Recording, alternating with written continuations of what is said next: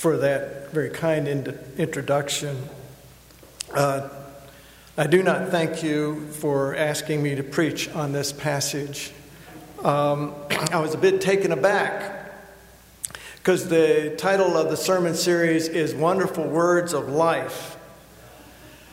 And Romans 7 does not seem to fit, since it is more about sin and death and the failure of the law to conquer sin and death. And this chapter is uh, most complicated and much debated among scholars. And um, I have completed my commentary in Romans. I'm ready to send it off uh, tomorrow. And I asked if I might lecture on this passage uh, from my commentary. And so I'm very grateful that Dean Still said that was all right. That means this service is different from others. Um, I might add a, a, a note about uh, the scripture, which is in, the plaque dedicated to Dr. Ray Summers in the bench out in the courtyard. And this name takes me back when last century I was an MDiv student at uh, Southern Seminary and taking a baby Greek course using the Essentials of Biblical Greek by Ray Summers. Uh, that course sparked my interest and excitement about reading the Greek, the New Testament in Greek, and wanting to be a student of the New Testament. Little did I know that uh, five years later I would be teaching out uh, this essentials of New Testament grammar for many years after that.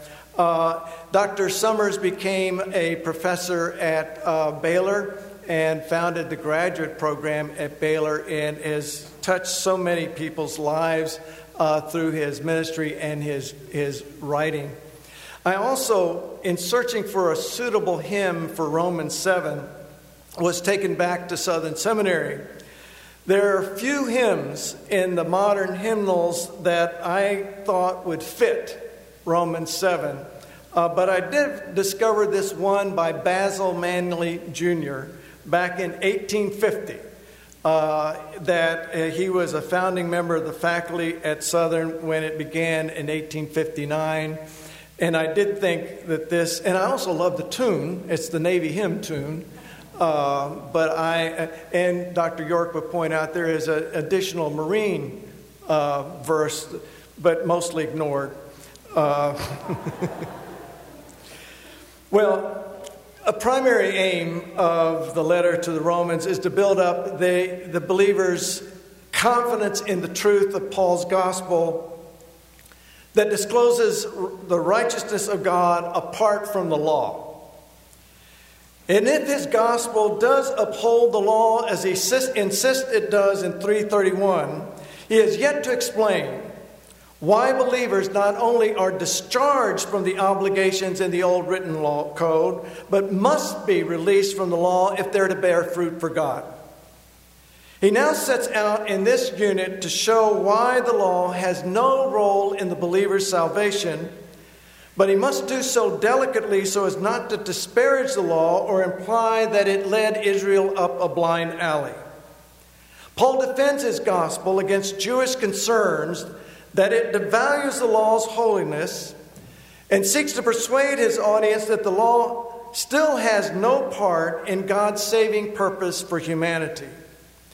This passage then leads into his argument in chapter 8 that the Spirit is God's alternative to the law and the antidote to the flesh. But from chapter, chapter 6, we learn that Paul locates participation in the new eon of salvation in the midst of solidarity with the old. Believers have died with Christ, but still have a death to die. They participate in Christ's risen life before their own bodily resurrection, which means that they still live in a pre resurrection fleshly body. So we come to verse 7. Paul asks, What then shall we say? That the law is sin? And it's prompted by his assertion in 7:5 that while we were living in the flesh, our sinful passions aroused by the law were at work in our members to bear fruit for death. It seems that the Mosaic law is the villain that abetted our bondage to sin. Such an inference is completely out of the question for Paul, and once again, he's done a series of these rhetorical questions that he answers with a vehement no. The law is not sin, but it is related to sin. Paul explains if it had not been for the law, I would not have known sin. I would not have known what it is to covet if the law had not said, You shall not covet. Paul's citation of this command amidst the specific list of items in Exodus and Deuteronomy that one is not to covet your neighbor's wife, your neighbor's house, male or female slave, ox, donkey, or anything that belongs to your neighbor. And by doing so, Paul makes the commandment applicable to every kind of coveting. To covet is to set one's heart on possessing for oneself something forbidden and not one's own, which leads, which leads to actions that are harmful to one's neighbor. Coveting is radical selfishness, the consuming desire to turn all things God, other human beings, other creatures, the environment to the service of my own interests, regardless of how it might hurt them. This commandment of all the Ten Commandments, therefore, is particularly apt as an example of how sin takes one captive. One might, for example, be able meticulously to keep the Sabbath holy, but everyone comes to grief trying to keep covetousness in check. In verse 8, Paul continues to personify sin as something that deceives, something that breeds death, when he learned from the law that coveting was a sin, sin took over and conjured up every desire within him. Mindfulness of the covenant commandments prohibition did not and does not curb fleshly, fleshly urges. The verb to covet, by the way, is also in Greek, can be translated to lust. The flesh is a spawning ground for all manner of desires and envies. And these cravings usher in sin and enable it to set up a base of operation in the flesh that take command of a person's life. Sin then operates like a virus. You can tell I wrote this during a pandemic. It hijacks living cells to replicate, spread, and ransack the body. And as a virus can camouflage itself to hide from, it, from, from as well as sabotage a cell's antiviral defenses, so sin can mask itself as innocuous. Oh, it can disable any resistance mechanism, such as the conscience, and it can throw open all the doors for every manner of destructive evil to enter. It affects, it, its effects are similar to the descriptions of the Dementors, the gliding, wraith like dark creatures in Harry Potter's series. J.K. Rowling writes, They infest the darkest, filthiest places. They glory in decay and despair. They drain peace, hope, and happiness out of the air around them. If it can, the Dementor will feed on you long enough to reduce you to something like itself soulless and evil. While sin's stratagems are multifarious and the symptoms of its infection are manifold, its results are always the same death. The commandment is not to blame for awaking sin from its dormancy. It is sin that incites disobedience by taking advantage of our creaturely condition and our vulnerability to its enticements. Sin may seem to be a coercing dark power behind our actions, but individual, individuals do not escape culpability by blaming their, blaming their, flight on, their plight on demon sin with a capital S. Eve blamed the serpent for deceiving her, but God did not absolve her from violating the commandment. Adam and Eve succumbed to temptation from a deep spiritual pride within them that made them want to be equal to God. It is not the law's fault that is incapable of changing the dark side of human nature or controlling its infatuations or furies. What the law can do, however, is expose our unrestrained desires for what they are the self absorbed, self seeking, cutthroat desire for more and more. The I appears in the first person singular in verse 7. And in the pronoun me in verse 8, but Paul's sustained use of I beginning in verse 9 and the following verses makes this passage stand out from the rest of Romans and also from his other writings.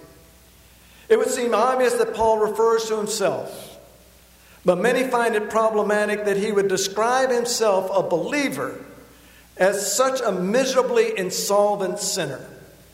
It appears to controvert his assurances that believers had died to sin, 6 2, are no longer enslaved to it, 6 6, are freed from it, 6 7, are dead to it, uh, 6 11. He has claimed that those who live under grace no longer live under sin's dominion, 614, are obedient from the heart, 617, have become slaves of righteousness, 618, and are slaves of God, 622. You get the point. Therefore, interpreters offer other options for who is speaking in this passage, and whether the speaker refers to the past or the present. Some contend that Paul speaks about his experience under the law before becoming a Christian. If Paul were speaking autobiographically about his earlier life in Judaism, however, he would seem to contradict his statements in Philippians 3 6 and Galatians 1 3 through 14. In these passages, he does not say, say, that he felt despair over his inability to fulfill the law, but just the opposite. He surpassed others in zeal for the traditions of the fathers and considered himself to be blameless when it came to righteousness under the law. Others argue that after turning to Christ, Paul possessed a clear view of the law's inherent problems and God's purpose in giving it and the dangers of unenlightened zeal so that now he assesses differently his former life. But why does he not make it clear that he is speaking here about his former life in Judaism as he does in Philippians and Galatians?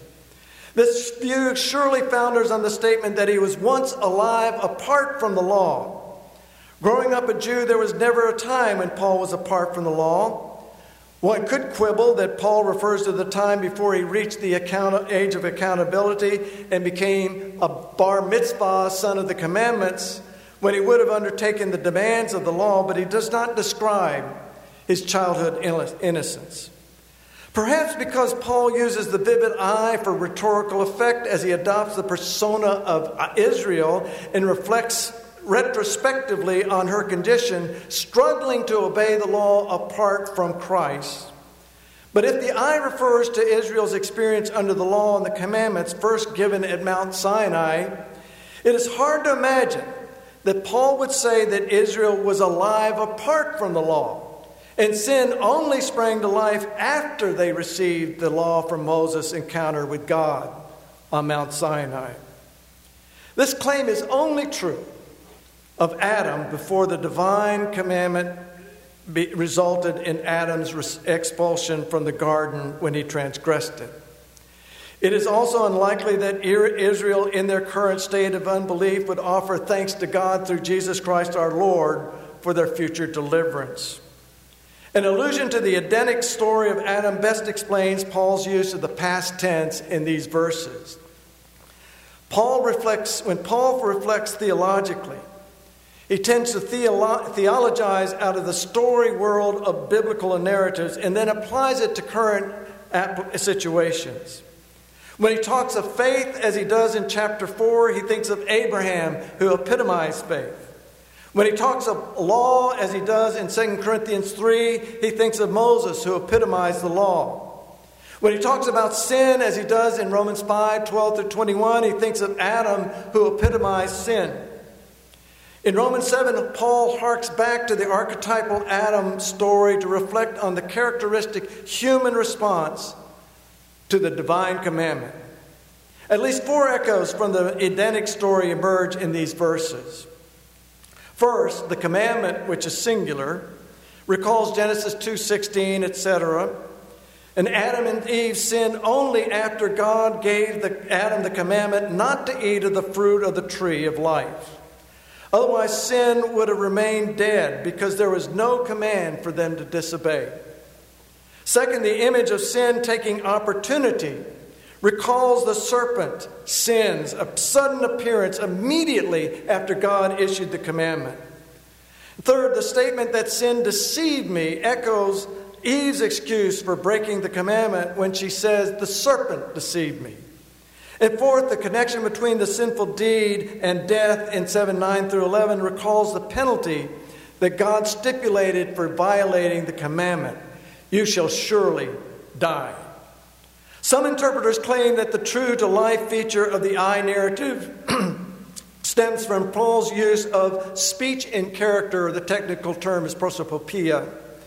That is, he impersonates Adam or Eve throughout the whole unit.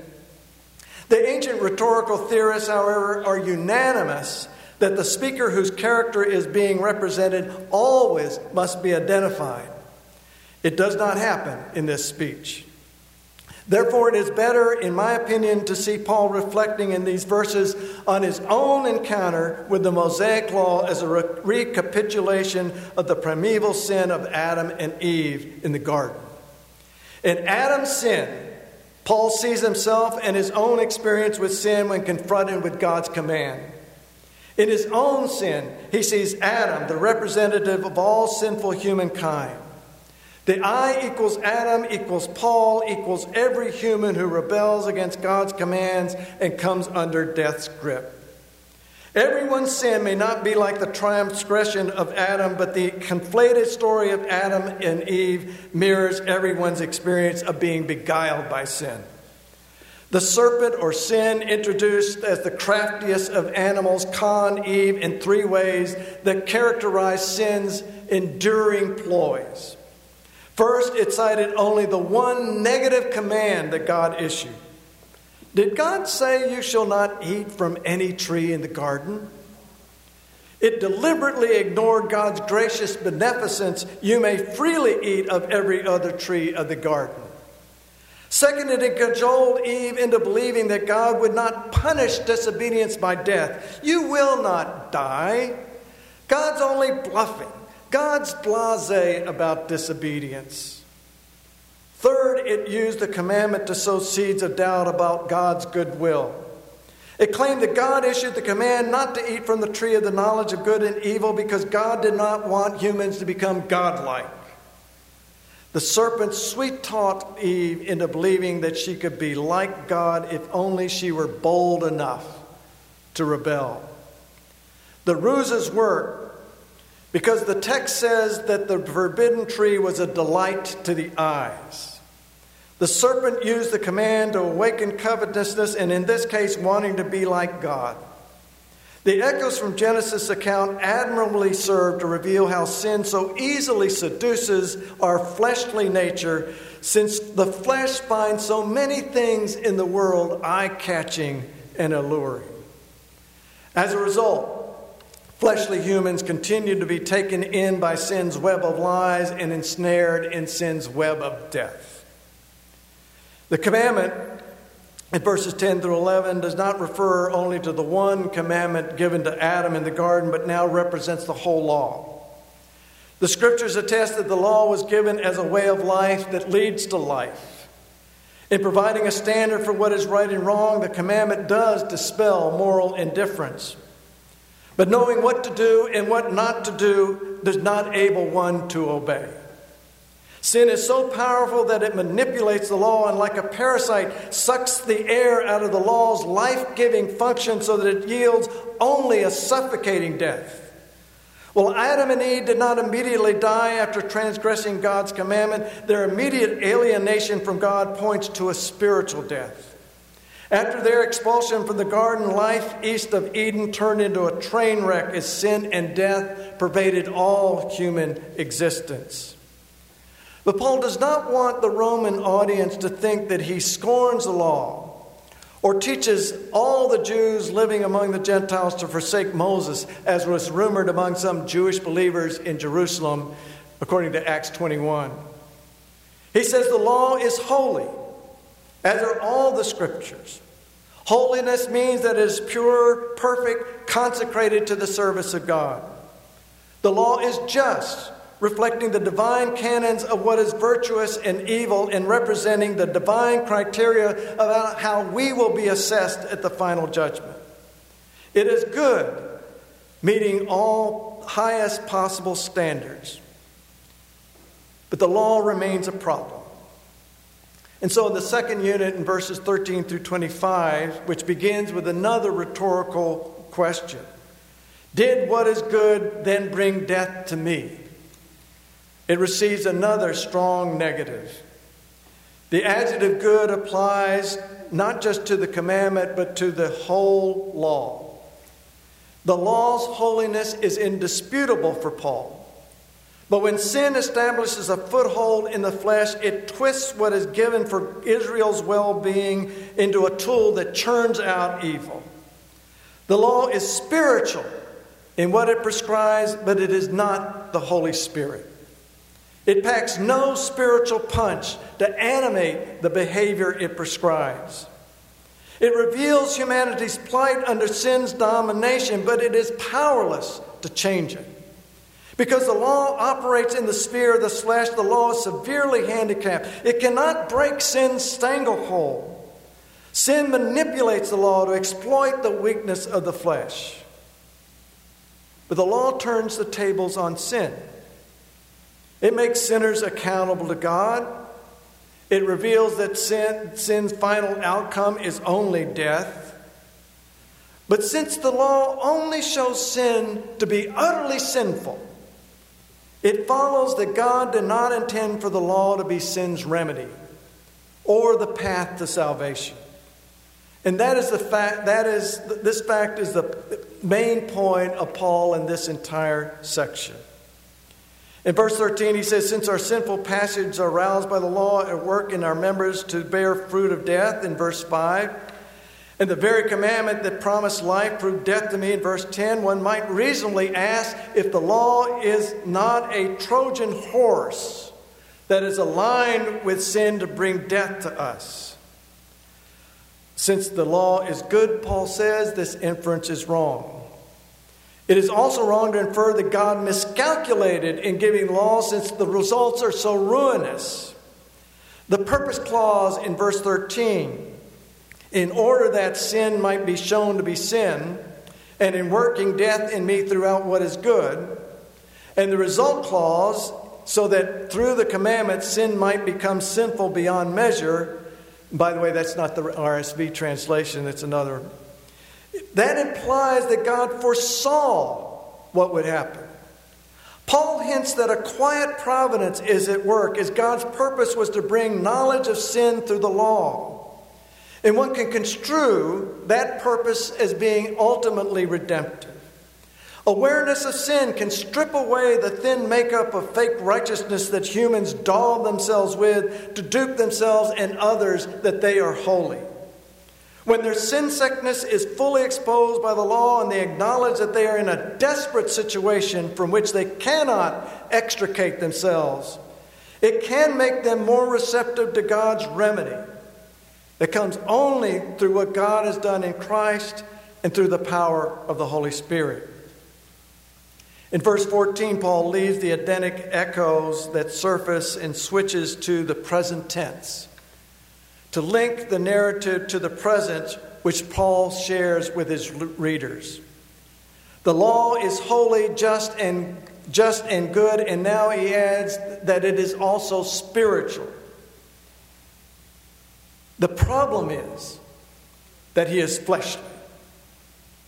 The translation here of the word sarkinos in the NIV that he is unspiritual is misleading. It is not just misleading, it's dead wrong. The adjective fleshly refers to his anthropological condition, being made of flesh and blood. Paul acknowledges that we are all creatures of clay with physical needs and appetites. Even when one's existence is in Christ, existence in an earthly body can levy an unavoidable encumbrance. In Gethsemane, Jesus rebuked his failed disciples who failed to watch as he had commanded and conceded, The spirit is willing, but the flesh is weak. Fleshly humans are intrinsically weak and powerless and sit perilously on the powder keg of sin that can explode at any time. Paul does not describe the anguish of humans in general who, apart from Christ, try to live by the law, but their inner passions drive themselves to act against their better judgment. Unregenerate persons do not delight in the law of God. They don't desire to do it, since they neither seek God in 311 or do they fear God in 318. Paul describes himself, a Christian, who is a creature of flesh and blood. And being flesh and blood, being fleshly, is part and parcel of our earthly existence. The problem for the law, which is spiritual, then, is that it operates in a fleshly realm where he, humans easily skid off its guiding rails into a quagmire of their innate frailty. In speaking about himself, speak, Paul speaks for every believer who yearns to do God's will and falls short. Paul confesses to his past sin of violently persecuting the church and trying to destroy it, which he says makes him the least of all the apostles. But he does not say that since becoming a Christ follower, all sin is now behind him. The I in 1 Corinthians 13 represents a believer speaking. And Paul recognizes that this I can become loveless and reduced to a clanking chunk of bronze or a clamorous cymbal. In Romans 7, the I is the Apostle Paul speaking as an exemplar on our behalf to whom he writes. He does not stand apart from the addressees and lecture them on sin. Instead, he identifies with them in the struggle with sin. The you in 8 2. Through Christ Jesus, the law, through Christ Jesus, the law of the Spirit that gives life has set you free from the law of sin and death. Reveals that he understands his experience to be also their experience as enfleshed human beings.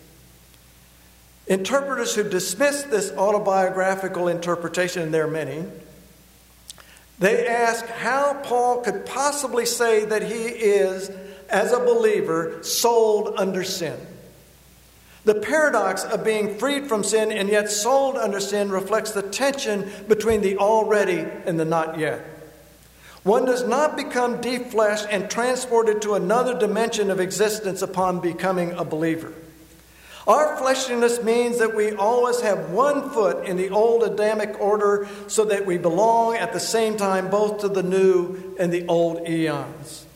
The combat with sin continues after one becomes a believer, and our mortal flesh remains the arena of the daily bout between good and evil.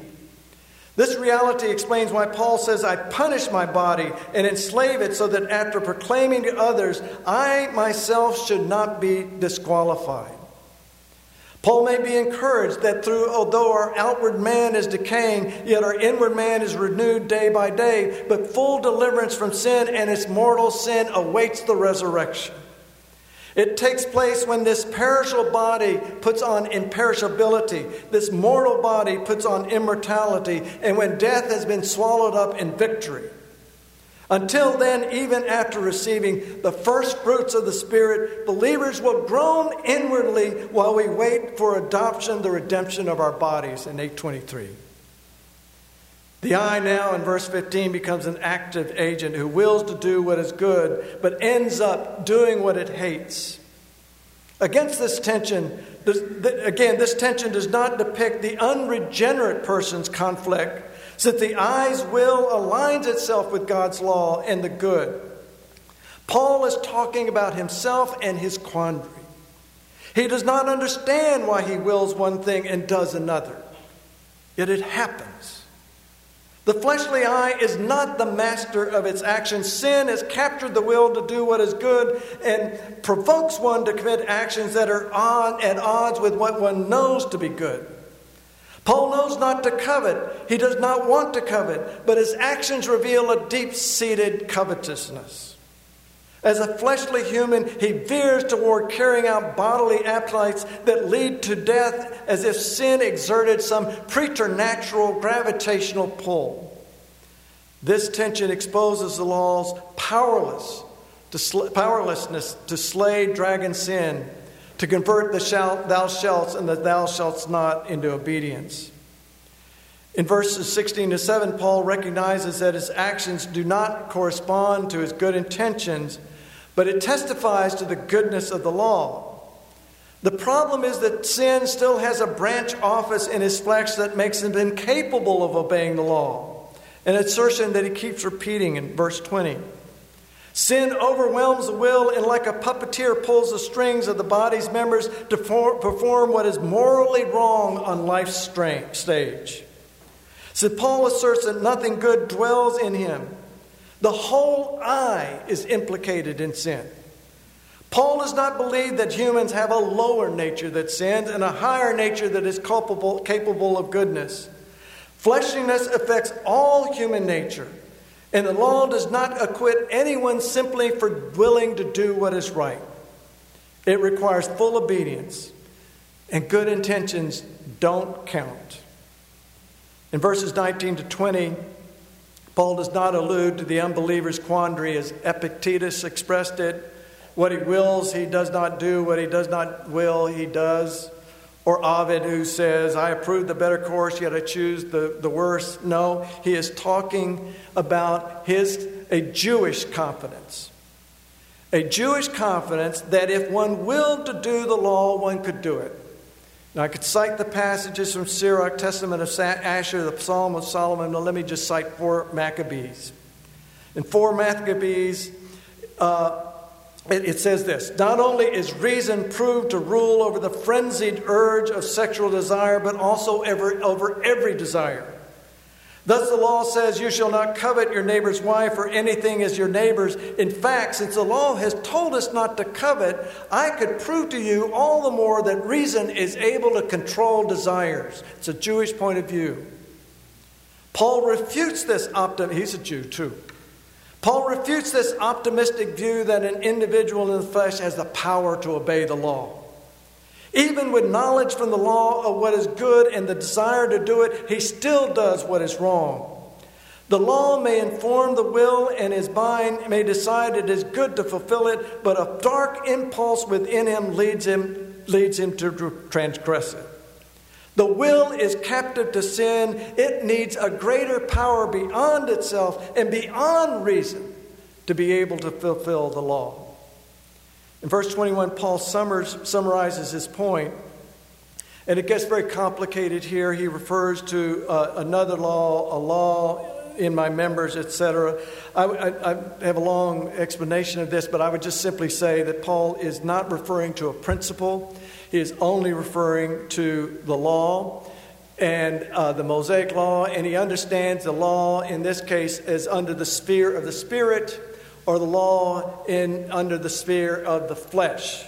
Uh, in one case, the law is under the mastery of the Spirit, and the other, the law is under the mastery of, the, of sin, which directs it in the wrong direction.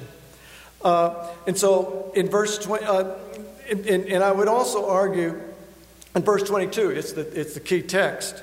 Uh, in his inmost self, Paul understands and subscribes to and delights in and de- desires to do what the law says. His joyful agreement with the law echoes the psalmist. My lips, this is Psalm 119, my lips will pour forth, pour forth praise because you teach me your statutes. My tongue will sing of your promise, for all your commandments are right. Let your hand be ready to help me, for I have chosen your precepts. I long for your salvation, O Lord, and your law is my delight. The problem is that being at one's rational best is never sufficient. Paul is unable in his fleshly condition to turn his delight into the law, into law, into obedience, any more than David was able. It is important to parse carefully Paul's wording in verse 23. Paul does not understand himself to be captive to sin per se, but he is captive to the law of sin which is in my members. He understands that his corporality makes him still vulnerable to sin's cancerous, metastasizing progression. It means that freedom from slavery, which believers have been gifted in Christ, is not yet possessed as an anthropological phenomenon. Why else does he exhort his audience to pray to God not to let sin exercise, exercise dominion over their mortal bodies, to make them you obey their passions? Or why else does he command, no longer present your members to sin as instruments of wickedness, but present yourselves to God as those who have been brought from life to death, from death to life? Paul lays, in verse 24, Paul, lays bare his profound anguish over his helpless fleshly condition, his wretched it reminds us for our hymn, Amazing Grace, that saved a wretch like me, but sometimes people want to change that wretch to something else like they did. Would he devote that sacred head for such a worm as I? But he believes himself to be a wretch. He inhabits a body of death that is totally subject to the power of, de- of death in this world. He finds himself incapable of obeying the law as he wants, and the law offers no solution, creating what would seem to be a fatal impasse. He longs from, from, for deliverance from the endless war and frequent defeat. And caught in the overlap of the two ages, he pleads for deliverance from this body of death and its congenital weakness. It is important to note that Paul does not ask, What will deliver me? What will re- rescue me? He asks, Who will re- deliver me? Paul Holloway asserts that the tyranny of desire is not a phil- philosophical problem to be solved by the application of a rational therapy, nor is it a problem of moral ignorance to be solved by more instruction at the seminary. I added that point. The law offers no deliverance from this fallen condition and only metes out death as the punishment for transgression. What humans need is a divine Savior and a divine power to overcome sin's stranglehold and to harness mutinous impulses and to transform them into obedience. Spoiler alert that deliverer is Christ. And in verse 25, Paul says, Thanks be to God's gracious initiative. He exalts that deliverance will come through Jesus Christ. The thanksgiving in 1 Corinthians 15 56 through 57, I think, provides a close parallel. Paul mentions the sting of death, sin, and the law as the power of sin, and then rejoices, Thanks be to God who gives us the victory through Jesus Christ our Lord. The victory in 1, 1 Corinthians 15 57 clearly refers to the future deliverance of believers in the resurrection. So it follows that the reference to being rescued in 725 also refers to the believer's future deliverance from this, from this present body of death. Weighted down as he is with a sense of his own wretchedness as he lives in constant tension between what, is in the, what he is in the flesh and what he is in Christ, he throws his gaze forward to the decisive event which can alone can bring the tension to an end. Through the Lord Jesus Christ means that his deliverance will transpire only for those who, by the grace of God, are joined to Christ at his resurrection. And it is only the wretched person who fully understands and fully appreciates God's grace in Christ. Now, there's a negative statement that follows this in verse 25. Many commentators think it's out of place, it's a gloss. There's no textual evidence, however, to support these suppositions. The text has to be interpreted as it stands, and I would argue that this is something that appears all the way through Romans uh, that the second half of this verse serves as a delayed conclu- conclusion to what precedes. This, this is something that happens elsewhere. And, and what it basically means is I myself or I, dependent on myself alone, am fundamentally in need of help to obey the law and to please God. This is not then an expression of salvation to begin as Jimmy Dunn says, it is the pro- it, but of the process, the beginning of the process of salvation that is underway and still to be completed. Let me say that again. It is not an expression of salvation still to begin, but of the process of salvation that is underway and still to be completed. After showing that none can obey God's commands on their own power and the law is powerless to help, Paul then shows in chapter 8 that believers can do so only through the Spirit and only through the Spirit of God dwelling in them. Therefore, Paul is making an implicit command to believers to live in the spirit of in the sphere of the Spirit of Christ, who alone, alone, is able to con- counteract the flesh that calls humans to fail and to, and to fall into the clutches of sin. Many believers find in this passage a telling description of their own struggles. We still are mortal beings, not yet freed from the ravenous maw of evil longings and ambitions, no matter how much we try to deny, whitewash, or repress them. Luther's comment remains apropos. Indeed, it is a great consolation to us to learn that such a great apostle was involved in the same grievings and afflictions in which we find ourselves when we wish to be obedient to God. Others have chimed in how can we doubt that this is true for Paul when it is so true for us? These comments capture why Paul uses the I in this section. He confesses to his audience that he is like them he doesn't stand above them, he stands amongst them as a sinner. He understands that the old man has been buried in baptism, but he sure can swim. Sin's stubborn virus can lie dormant but revive and cause a relapse that the old self buried in baptism comes back to life. As a result of this, all of us will face the inescapable sting of death.